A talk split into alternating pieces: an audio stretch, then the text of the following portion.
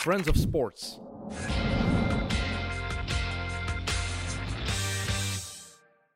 Goed, welkom bij uh, Mid Mid, de wekelijkse voetbalpodcast van Friends of Sports.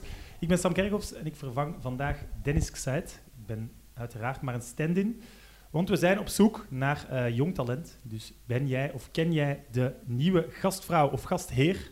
Laat ons weten via Twitter of Instagram. Mid Mid aflevering 4 al en geen Dennis Ksait, maar wel, dames en heren, Steven de Voer. Steven, je bent er geraakt. Ik ben er eindelijk geraakt, ja.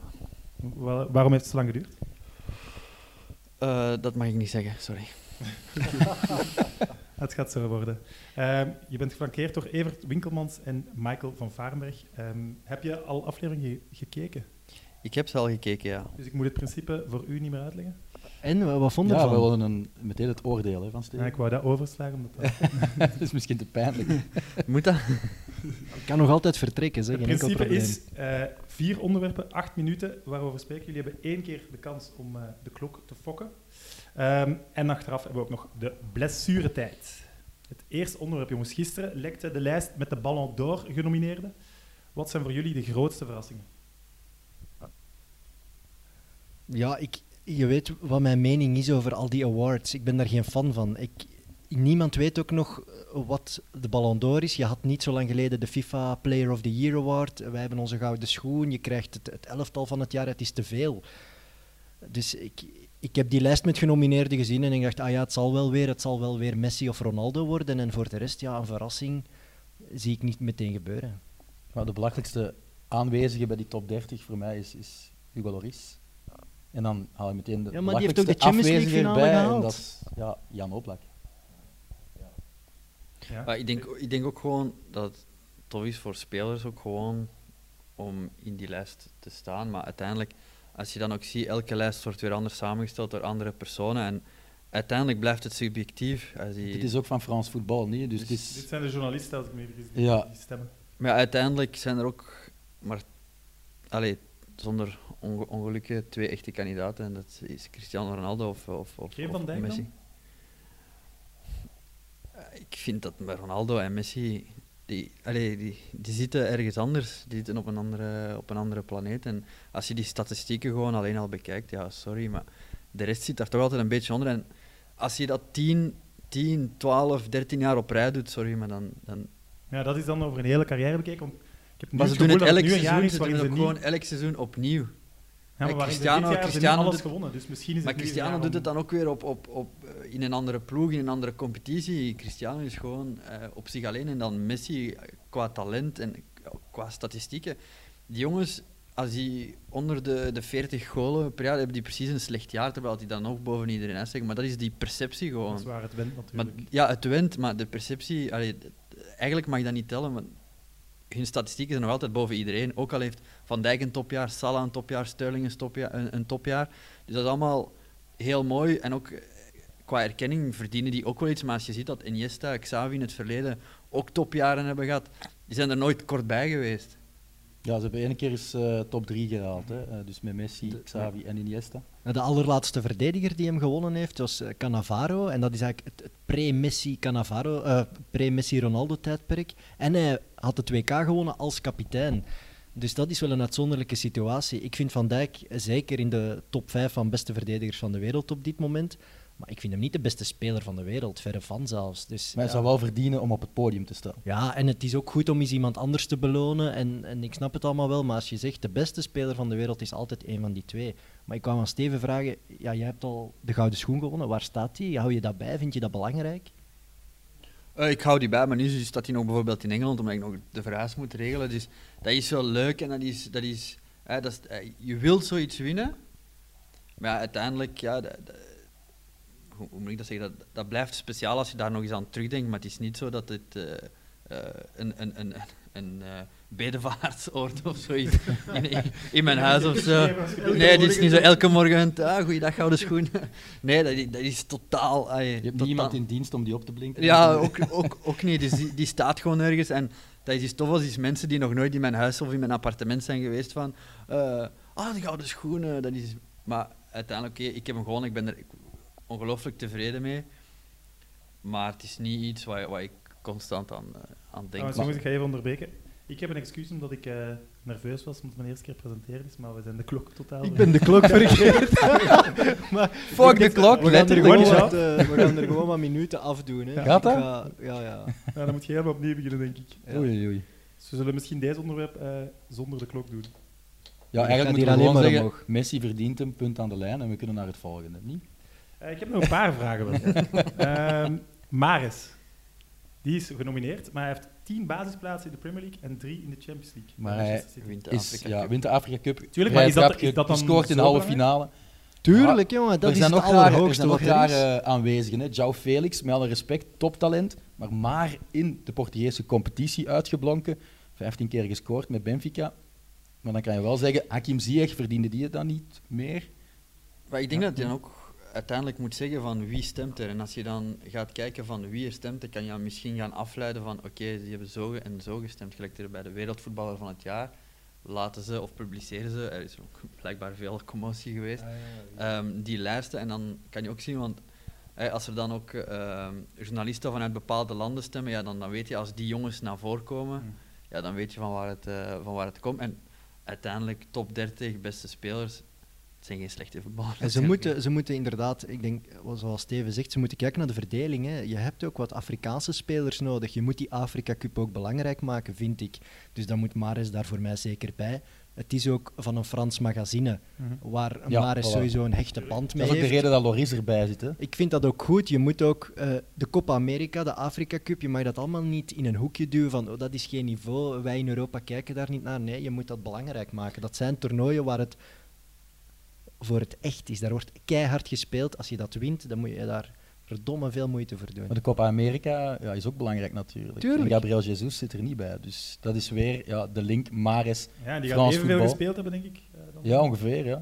En wat, wat mij ook opviel was, hè, stel dat dit een Spaanse eh, krant of magazine was die het eh, zou or- organiseren, dan waren er keiveel Spanjaarden bij en nu zit er geen enkele Spanjaard bij.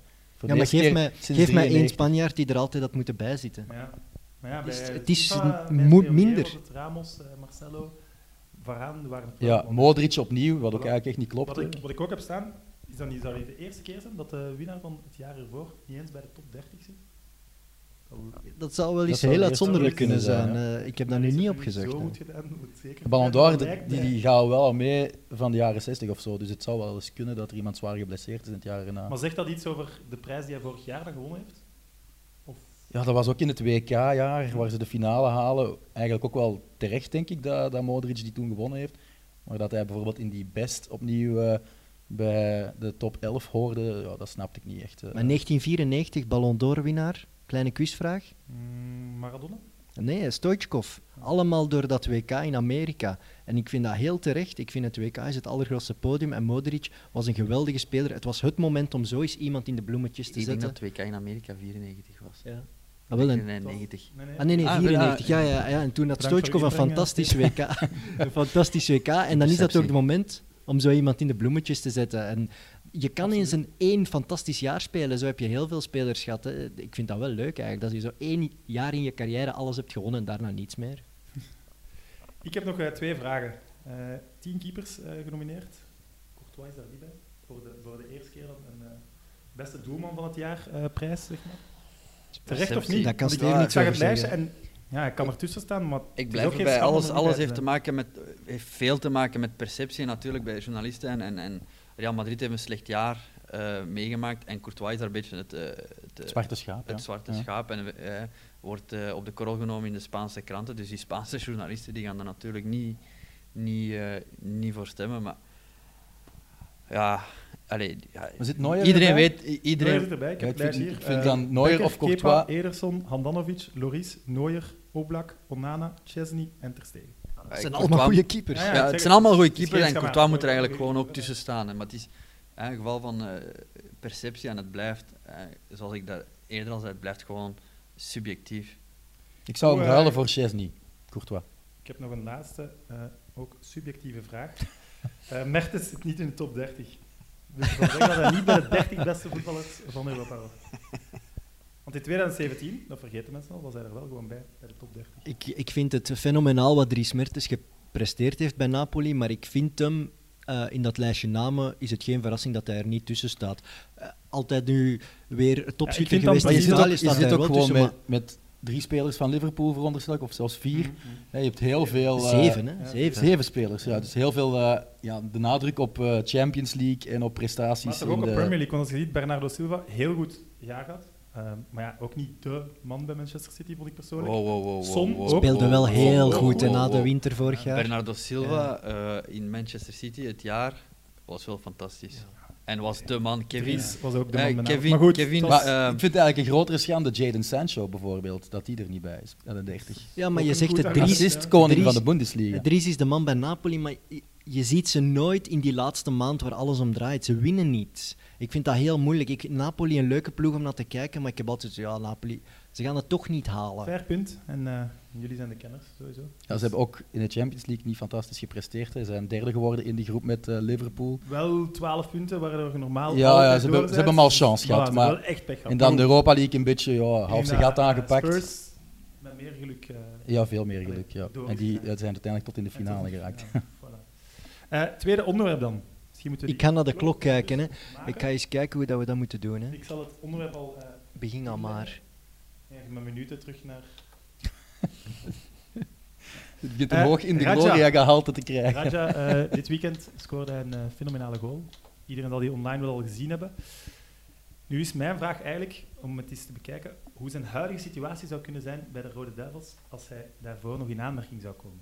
Ik denk dat selectie, ja, dat logisch is, dat sterk genoeg is voor bij de selectie te. Maar zou hij dicht bij de basis zijn? Zou hij in de basis staan? Ik ben een, ik ben een ja. Onvoorwaardelijke Raja-fan, Ja, ja, dat zeggen? Oh, hoe- ja, hoe ik wist ook. je dat? Ik ook.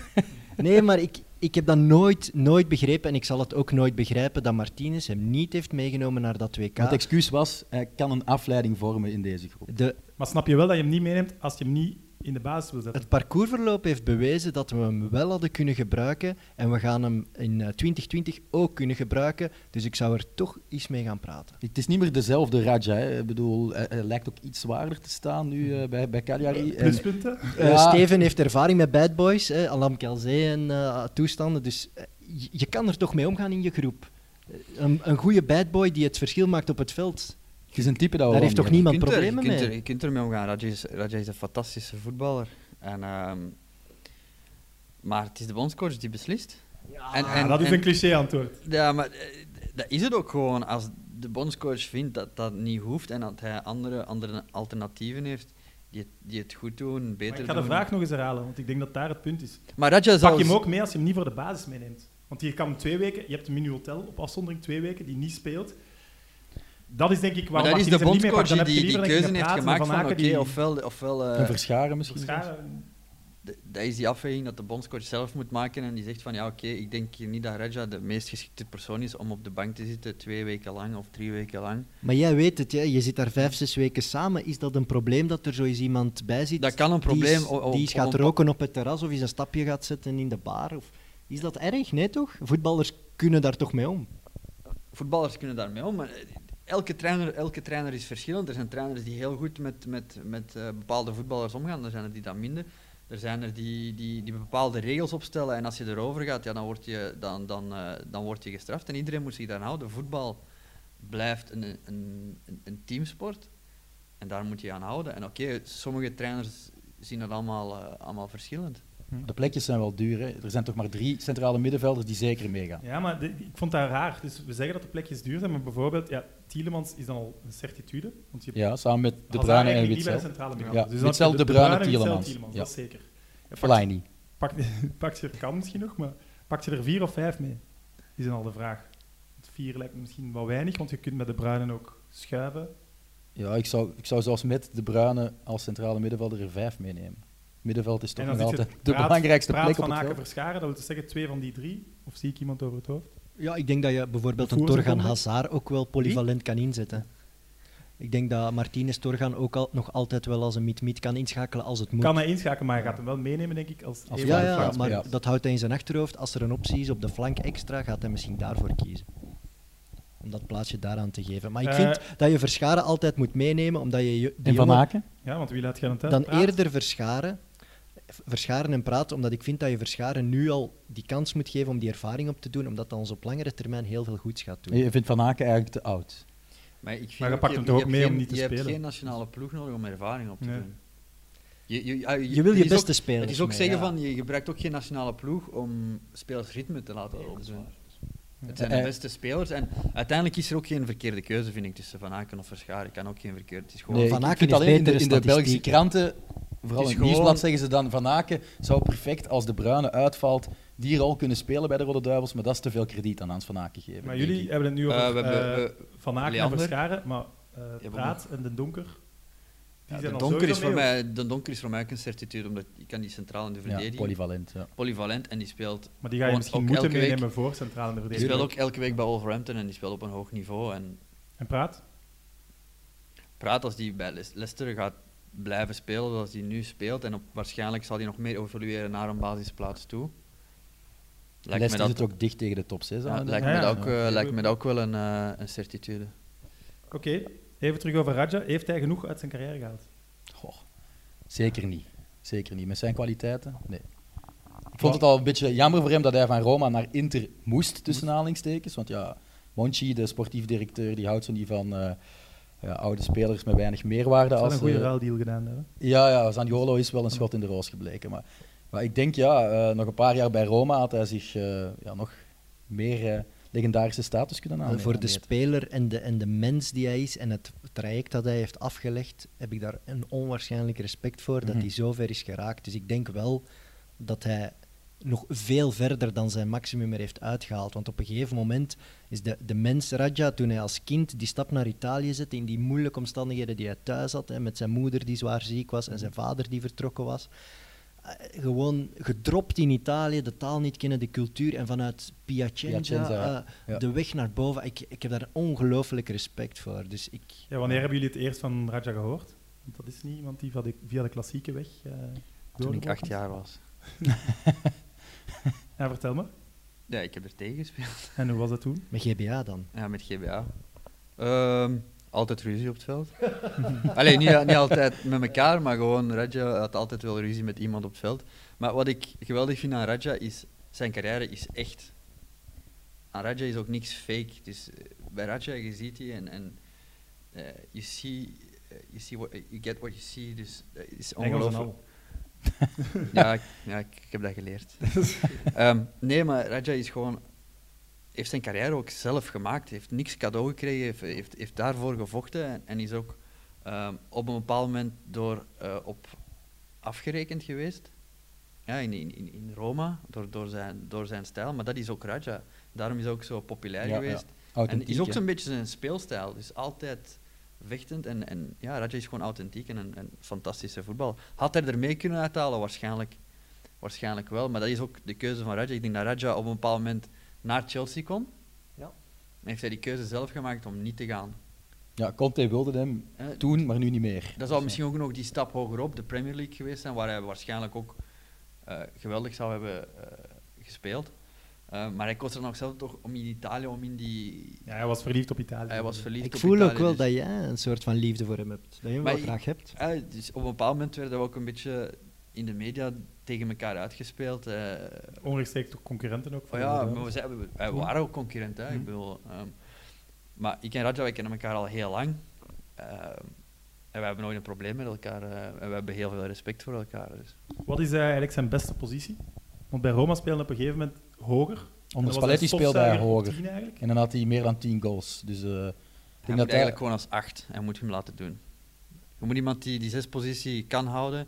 En iemand ook die, die dat is die wel belangrijk, want hij laat ze wel één keer, één keer per wedstrijd. Ja, maar hij, Ja, hij heeft ook niet, meer, had ook niet meer de fysieke paraatheid om dat 90 minuten vol te houden op de 8, denk ik. Dus ik denk dat dat goed gezien was van Spalletti om hem nog een rijtje hoger te zetten. Want hij heeft een fantastische afstandsschot en hij heeft ook wel inzicht. En ja, dan moest hij iets minder lopen en dan... Ik denk als je zo'n kant heel langs je hebt, dan, dan kun je wel heel ja, veel, voilà, ja. heel Ik veel denk, ik denk dat permitteren. iedereen kan voetballen naast kant. En als hij dan, ja, Raja moet aanvallend kunnen uitleven met die, met die afstandsschot wat, eh, wat hij heeft. En ook qua balrecuperatie ook, eh, als je die bal hoog kan recupereren op het veld. Ja, dat- als verdediger ben je, ben je nooit op je Ik gemak. zie die klok hier aflopen, maar ik wil nog, nog iets zeggen over Raja. Mag ik? Ja, mag. Nee, de geschiedenis had er ook helemaal anders kunnen uitzien als het tegen Wales daar niet was misgelopen, want hij was daar de man. Hij had ons naar een titel kunnen leiden. En dan hadden we nu gesproken over Raja de Keizer, hè, want hij had er een fantastische goal gemaakt. Hij was toen bij de drie beste spelers van ons land op dat moment, want we hadden heel veel moeten wisselen. Hij was daar echt spelbepalend, dus de geschiedenis had er anders uit kunnen zien. En ik, ik, Mhm. ik heb schrik ook voor Raja na het voetbal. Ik hoop echt dat, dat, het, dat hij nog een leuk, een leuk leven daar in Italië kan hebben met zijn, met zijn vriendin die nu ernstig ziek is. Ik hoop dat dat allemaal goed komt en dat hij goed omringd wordt door de juiste vrienden en de juiste mensen. Dat hij ook financieel overeind blijft. Want ik heb schrik dat zo iemand... Ja, door Makkelijker een, beïnvloedbaar is. ja, door door een slechte, slechte vriendengroep er rond, dat hij misschien veel geld Maar verliest. misschien is dat wel de juiste keuze dat- geweest om terug naar Sardinië te gaan. Daar heb ik schrik voor, dus ik hoop echt Ja, Raja, dan- dat dat in als orde jij komt. zegt van oké, tegen Wales, als, die, eh, als, die, als, die, als we dan niet verliezen tegen Wales, Raja de Keizer, oké, maar hij had misschien zelfs niet gespeeld als Moussa niet gekwetst viel. Want Moussa had een, had een, had een beer van een wedstrijd gespeeld tegen, Zeker. tegen wie was het, tegen, tegen, tegen Ierland, waar hij zijn enkel, eh, Ja. waar hij terug zijn enkel probleem Maar en Raja dan- maakt daar die eerste goal, een fantastische goal. En als we die match dan winnen, dan is hij Ja, wel dat scoort Zo is tegen een. Maar dat hele carrière natuurlijk gebaseerd op, op lot en bepaalde momenten. Ik, vind, ik ben ook een heel grote Dembele-fan hoor. Zeker. We hebben die niet eens genoemd in eh, Nee. het stukje eh, centrale middenvelders voor het komende Die EK. komt denk ik niet meer in aanmerking, maar... Ja, hij heeft wel nooit zijn afscheid aangekondigd, denk Nee. ik. hè. Is in mijn ogen, en jij kan dat misschien beter Beste beoordelen, de beste middenvelder die we ooit hebben gehad. Dat begrijp ik. En eh, ik ken een aantal spelers die zeggen dat hij de, gewoon de beste rode duivel toekoer is, maar we hebben dat wel te weinig gezien. Dan voorbije ook WK was hij niet de beste rode duivel. Dat is, En zelfs bij de. Rode Duivels, de echt goede matchen van Dembele. Is dan ook wel Ja, jammer dat dat, is dan ook dus- wel dan weer jammer dat hij daar wordt op afgerekend. Nee, niet op Nee, afgerekend, maar waarom... Ja, maar dat is het laatste wat Bij de de mensen onthouden. misschien ja. wel, maar- Bij, bij de mensen wordt dan Ja. onthouden, oké, die, halve, die halve finale tegen Frankrijk, Moussa een beetje, oké, mindere wedstrijd. Wat dat perfect ook logisch is als je kijkt van lang niet gespeeld. En het, is, het blijft natuurlijk Frankrijk. En dat is wat dan, oké, Moussa is daarna ook eh, eh, niet meer opgeroepen geweest of, of, of heel weinig nog gespeeld. Ja, nu zit Dan is in het China jammer dat de mensen- ja, meer in voilà. de picture, dus ja, dan blijft Dat- hij inderdaad hangen. Onze, onze klokman heeft de volgende acht minuten al Dat is al gestopt, sorry. Sorry, is het geen sorry. probleem. Eh, wel nog, Steven, moet uw micro iets dichter bij uw mond houden. Sorry. Goed, de transfer van de Voer naar Antwerpen. Deze zomer. eh, Ja, nu ben ik nieuws Dat, Ik ga, er, rustig ik, ga over er, babbelen. ik ga er wat minuten Ik laat- bijtellen al. Ik laat jullie even gerust. Maar ehm ja, Evert en Michael, waren jullie verbaasd?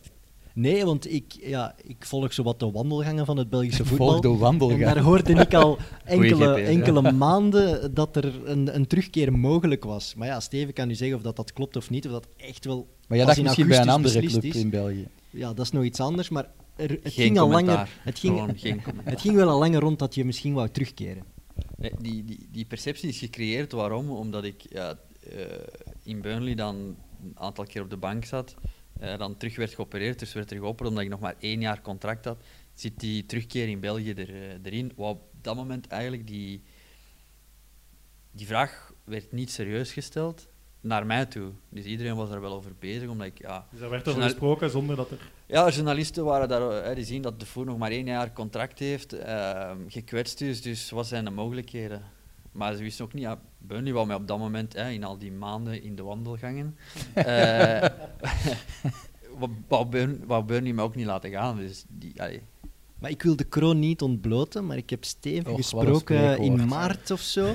eh, Toen hij bij Lieve Maaschalk aan het revalideren was. En, en toen zei hij nog: Ik wil heel graag toch nog eens dat absolute topniveau halen. En ik wil dat in de Premier League bewijzen.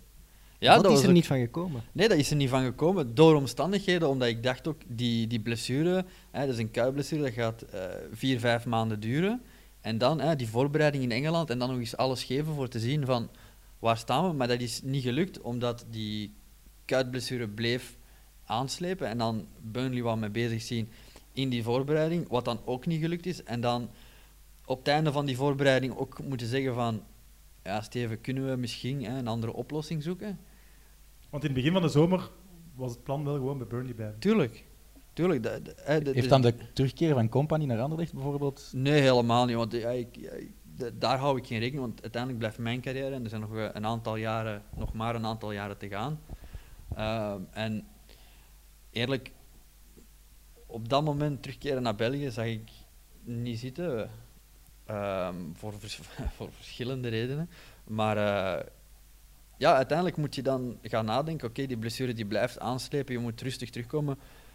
Wat kan ik doen om mijn carrière terug op de rails te zetten? En welke risico's kan ik daarbij nemen? En welke risico's kan... En als je dan puntje bij paaltje, ja, dan moet je zeggen van, oké, wat is de beste keuze nu voor mijn carrière? En dat was op, op het einde van die... Van, als, je, als ik alles, alle positieve en negatieve dingen langs elkaar zet, was Antwerpen de beste keuze. Ja, Maar dat is dat, ja, is dat dan gewoon één telefoon van Donofrio en dat je dan Ja, niet eens de gaat dat dan? hebt? En Ja. is dat dan Maar ik heb regelmatig of- altijd contact, eh, door, door mijn carrière heen heb ik regelmatig contact gehad met, met Donofrio. En hij ging altijd van, eh, hoe is het Steven, hoe is het eh, met de familie, hoe is het met iedereen, hoe is het met de voetbal. eh. Dus eh, eh, hij volgt dat natuurlijk. En, en, en, en op een bepaald moment, eh, ja, in, in, in het begin van de zomer, eh, zei hij van, eh, en wat denk je over het, over, het, over het project Antwerpen? Ik zeg, ja, Burnley wil mij niet laten gaan, dus die, die, die, Die optie is er niet. die optie die stelt zich op dit moment. Ik zeg, ja, oké, we, we houden contact. En dat was gewoon heel vrijblijvend. Dus dat was niet van, "Wauw, je kan hier drie jaar tekenen, je kan hier bij ons komen.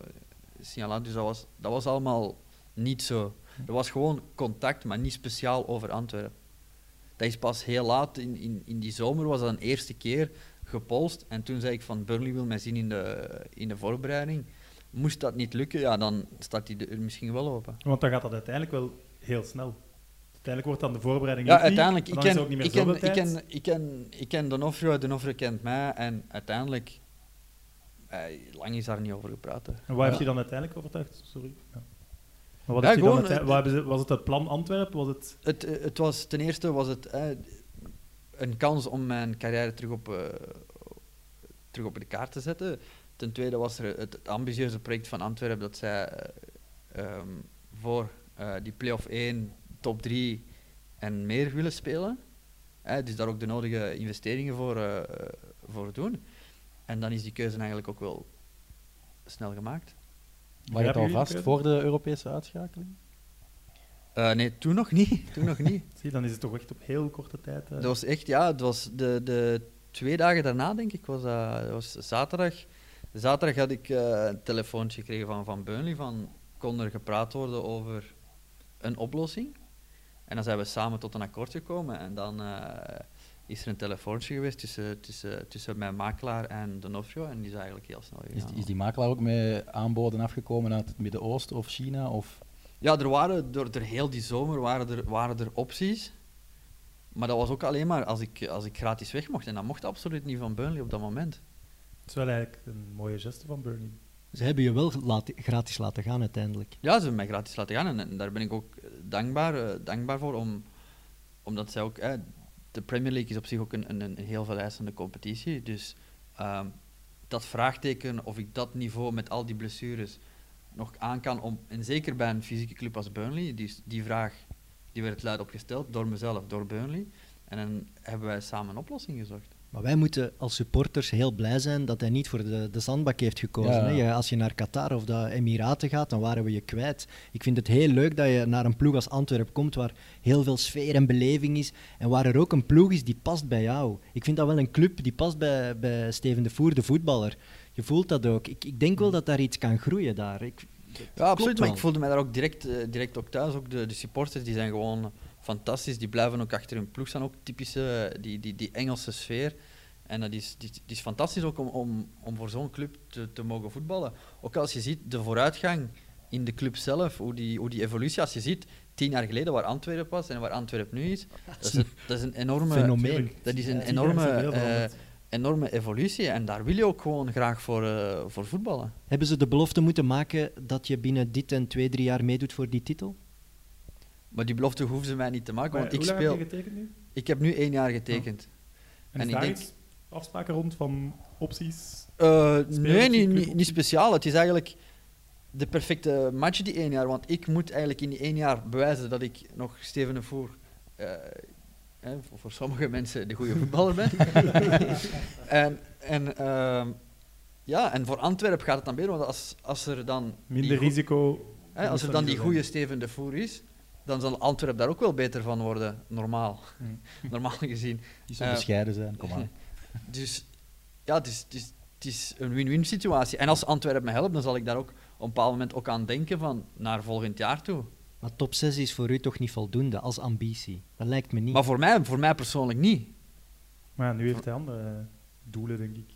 Gewoon in het veld staan. En ja, jij wil nu gewoon fit worden, maar Paul Gijsens heeft toch met jou gesproken, denk ik. Ik heb eh, één keer met hem gesproken. ja. En wat zei hij? Of is dat jij? Hoe, hoe dat met mij was. Wat zijn jouw hobby's? Nee, ik heb toevallig ook eh, zondag de wedstrijd eh, KV Mechelen Antwerpen beleefd. Steven was er niet bij, ze missen hem al meteen. Hè. Dus ja, je ziet wel wat voor een meerwaarde. Amai, dat staat uit. Zo iemand kan zijn, die ervaring, dat talent, dat geeft direct een boost aan die club, want ze kunnen het wel gebruiken, Antwerpen. Absoluut.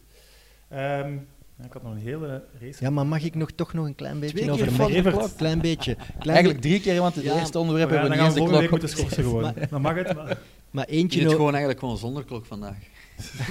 Iedereen weet ondertussen, eh, die Miet Miet wat volgt, dat ik KV Mechelen fan ben. Dus ik wil gewoon even zeggen, je hebt nu Genk gehad, je hebt Standaard gehad, je hebt Anderlecht gehad, je hebt Antwerp gehad. Ja, we gaan echt niet de allerlaatste in eerste klasse worden die ooit Steven de Voer krijgt. Als je nog Zulte Waregem met Dat lijkt me Kortrijk ook nog gaat doen, ja, dan mag je niet komen. Hè. Ja, nee, nee, maar dat is, dat is, ook, dat is, ook, dat is, ook, dat is ook begrijpelijk. Hè. En iedereen weet wat ik. eh, hè, het, is, het, is, het, is, eh, het, is, het is mijn, mijn ploeg, mijn, mijn jeugdploeg. Ik heb fantastische momenten beleefd. En, en, en hopelijk komt het op een bepaald moment tot, tot een samenwerking. bellen zij dan ook deze zomer? Of weten ze dat is financieel en sportief niet haalbaar? Ja, ik denk dat het een beetje dat was.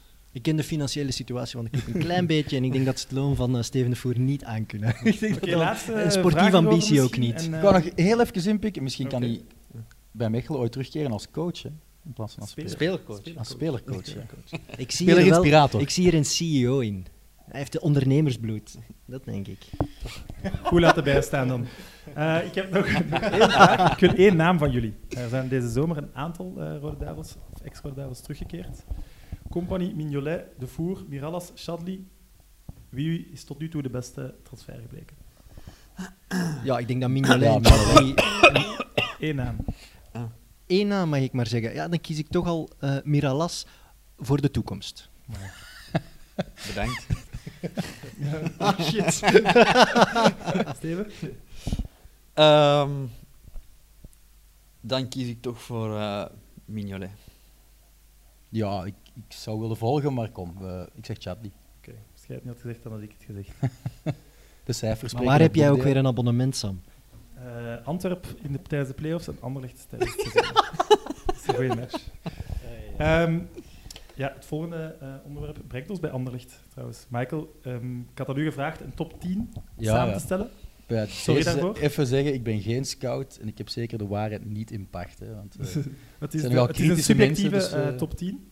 Eh, ik stel voor dat we ehm, beginnen met wie dat de top 10 niet gehaald heeft, misschien, kort. En dat we daarna ze alle 10 eh, ook weer kort, want anders gaan we niet toekomen, bespreken. Van de talenten op dit moment die dicht bij het eerste Ja, elftal en misschien staan. beginnen met te zeggen, waar heb je allemaal rekening mee gehouden?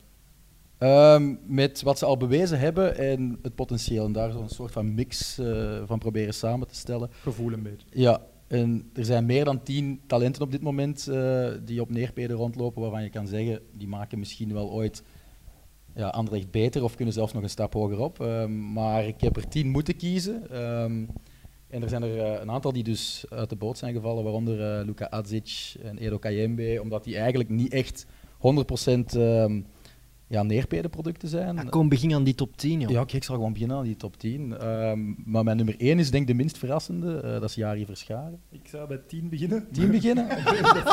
Spanning ik wou van boven naar beneden gaan. Maar wat, dan is de Ja, 2 dan gaat het misschien... wel saai worden op het einde, denk ik. Dus eh, Ja. laat ons snel door de, door de eerste vijf gaan. Hoeveel minuten resteren nog? Want ik kan die klok nooit niet zien. Nee, we moeten We gaan sneller gaan. Je moet binnengaan. sneller gaan. Ja, met, met Sardella, dat is misschien een verrassing, want veel mensen die, eh, zijn er al kritisch voor geweest. Die ging ook in de fout tegen STVV. Eh, hij is maar 17. En Company werd ook, toen hij hem in de basis dropte, in het begin van het seizoen, meteen ook eh, gewaarschuwd van eigenlijk is hij hier nog niet klaar voor. Ik denk dat Jean Kindermans die mening was toegedaan. En Company heeft het toch gedurfd om hem daar te droppen. En ik zie hier wel echt een heel goede centrale verdediger in. En dat is hij ook van opleiding. Maar nu staat hij eh, als rechtsback en soms staat hij een beetje te zwemmen. En ik denk vooral ook eh, iets wat Canna minder heeft. Het is een gebrek aan vertrouwen, een systeem dat hem misschien niet 100% ligt en iemand die sneller begint te twijfelen. En dat voel je soms. Maar ik denk in het juiste systeem, maar als centrale verdediger... Je Dat zet hem hij- langs company en ik denk dat hij wel fantastische wedstrijden zal spelen. Ja, hij heeft Ja. ook wel, Dat geloof ik ook, maar hij is aanvallend niet goed genoeg. Hij heeft wel, heeft wel, heeft wel voetballend vermogen, maar hij is Maar niet hij de man van de is- Hij is voorzet. ook centrale verdediger van, hij is ook centrale verdediger van opleiding, Ja. dus dan kan je niet verwachten dat hij op die rechtsbak zo aanvallend is Tuurlijk. als een normale rechtsbak. Dat 100%. hij gewoon zijn job doet, is al, is al heel goed. Wat dat hij tot nu toe goed doet, en zoals gezegd, 17 jaar nog maar.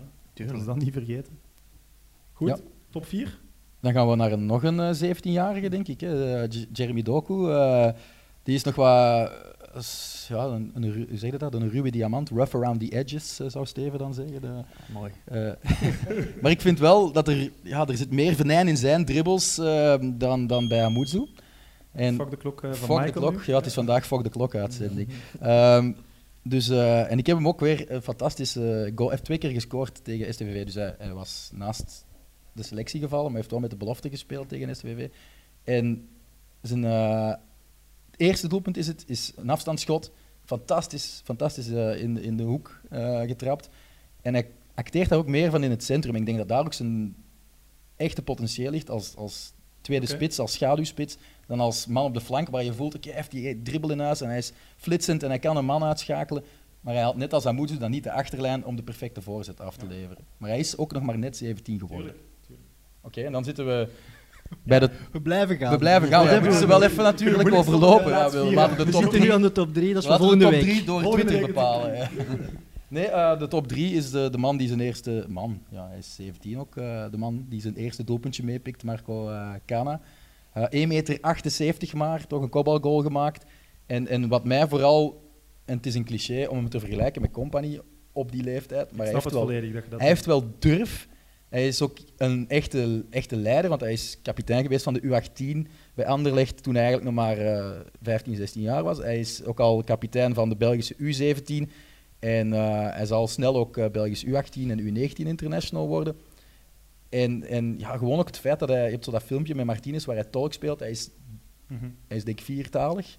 Dus eh, hij spreekt vloeiend eh, Ja, Nederlands en mag Frans. geen invloed hebben in onze lijst natuurlijk. maar Nee, nee, maar dat zegt wel dat dat dat een jongen is hè, met de juiste kop op de schouders. Dus eh, die is slim, die is intelligent.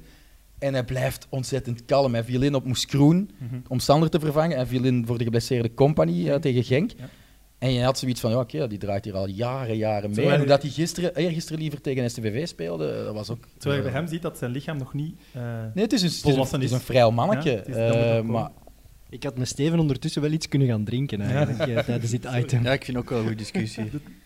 nummer 2.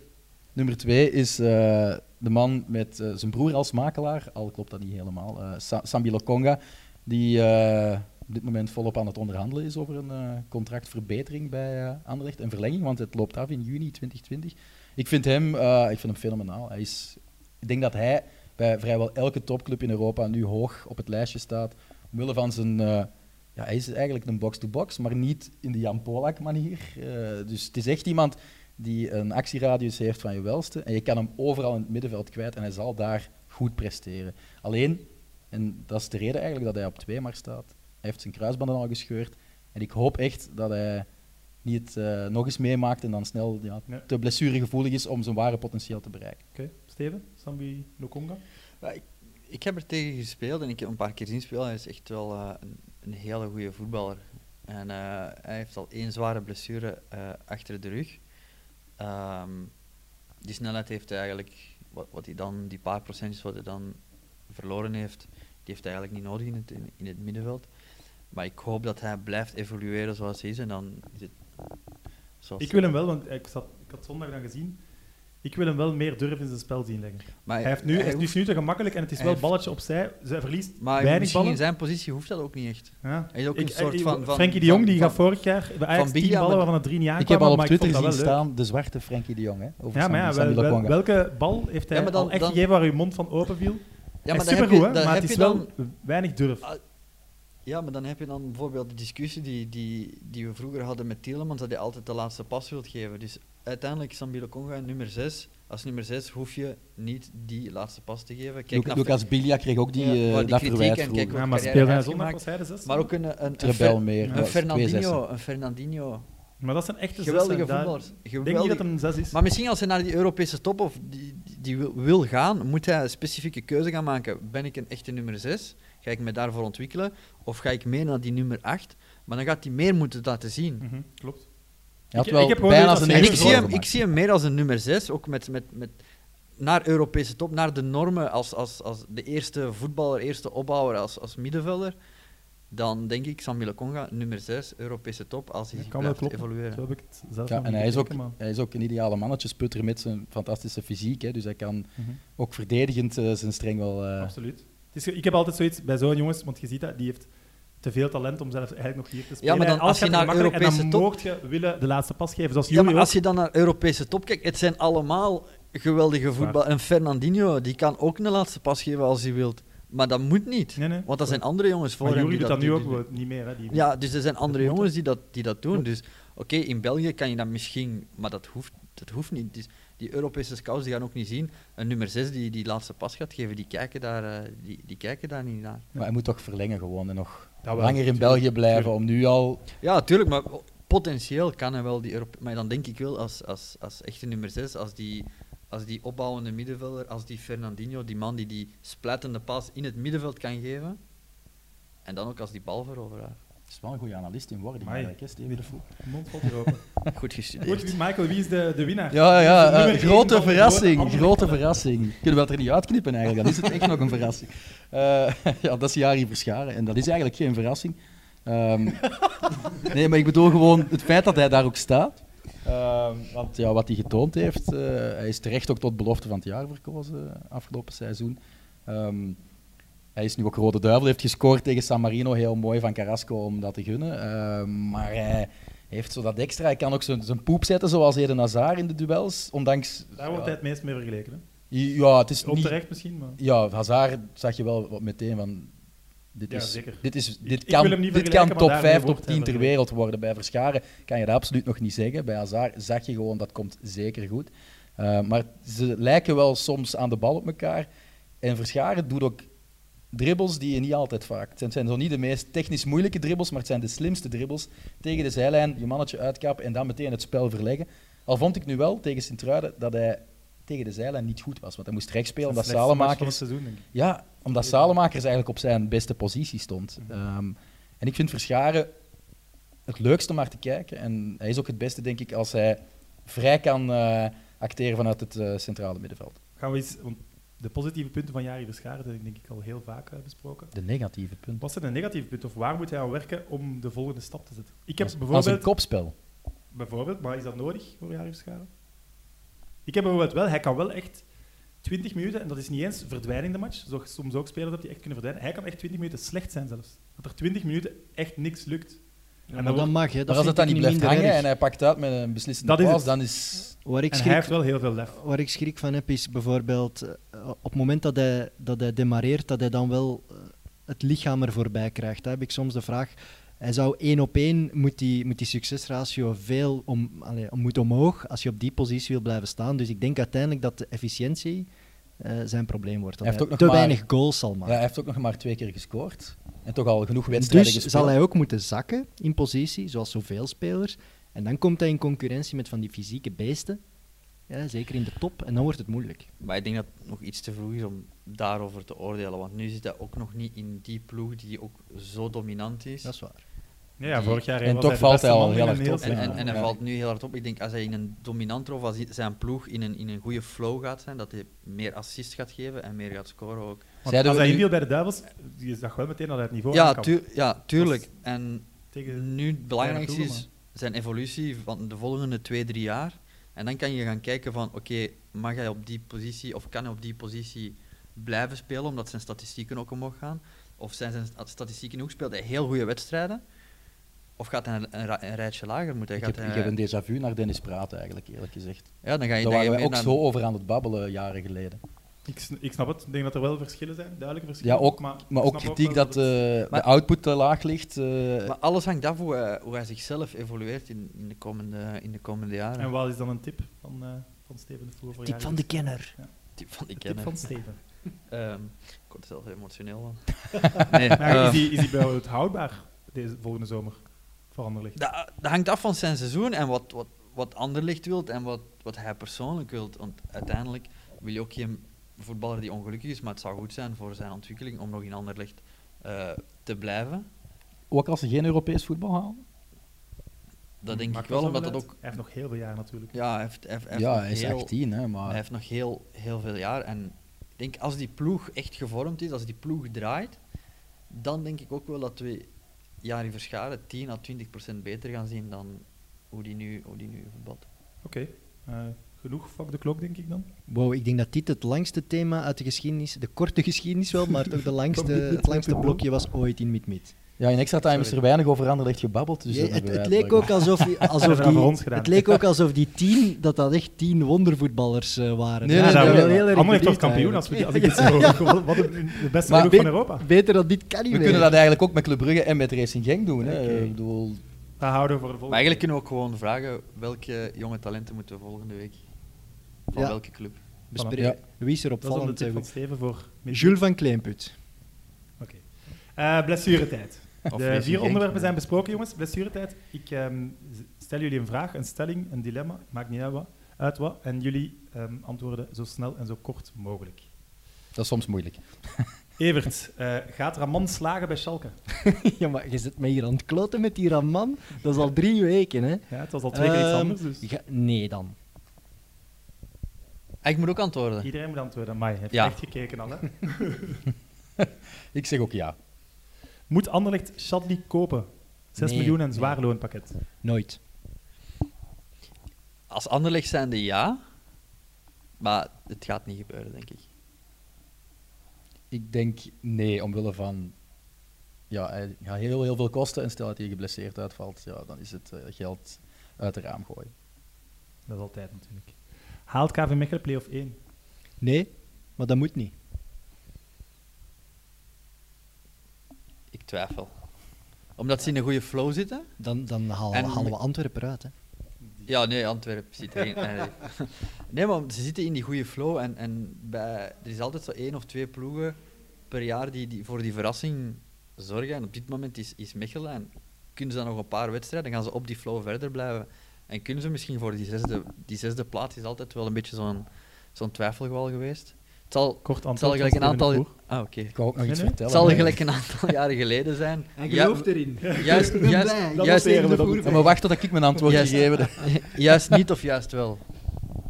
Ja, ik denk ook zoiets dat het vooral ook afhangt ehm, of ze eventueel nog Wouter Frank gaan kwijtspelen of zo. eh. Maar wie? Ja, stel, hè, Mats Nee, nee, vliegt nee. buiten en eh, dan kloppen ze aan bij Mechelen, die geld nodig hebben. Oké, dit, is, dit is zo niet blessuretijd. Di Maria of Neymar? Zonder uitleg, gewoon de naam. Nee, maar. Wat? Wie? Di Maria of Neymar?